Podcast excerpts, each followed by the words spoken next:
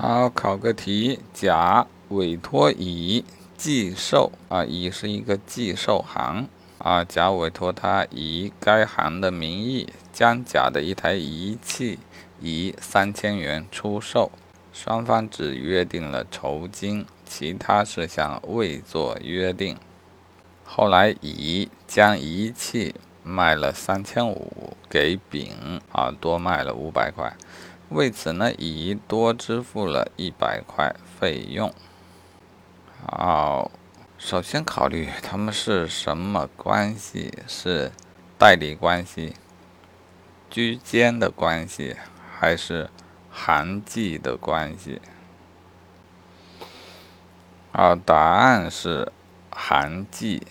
首先区分行迹与中介啊，居间啊。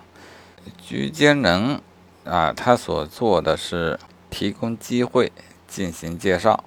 合同的订立还是委托人与第三人进行订立的，这种叫居间。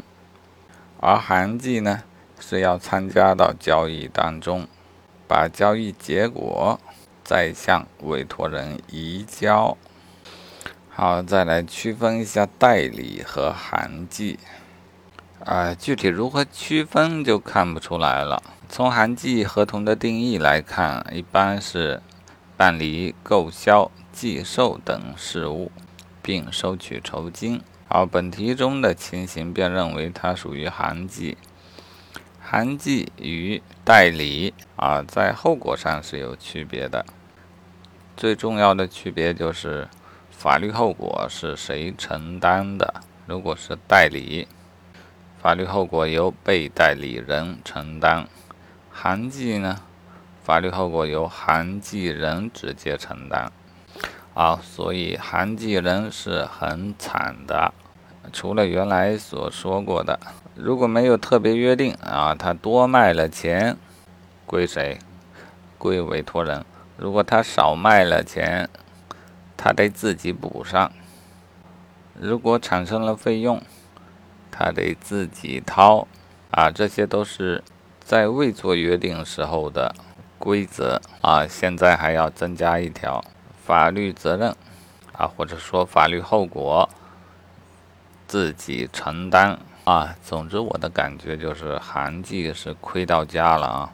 好，现在看选项应该不会错了，高于约定价格卖的五百块属于甲，对吧？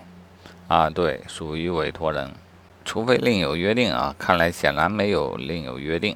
哎，即便有另有约定，一般是多卖了，在酬金上会有所体现。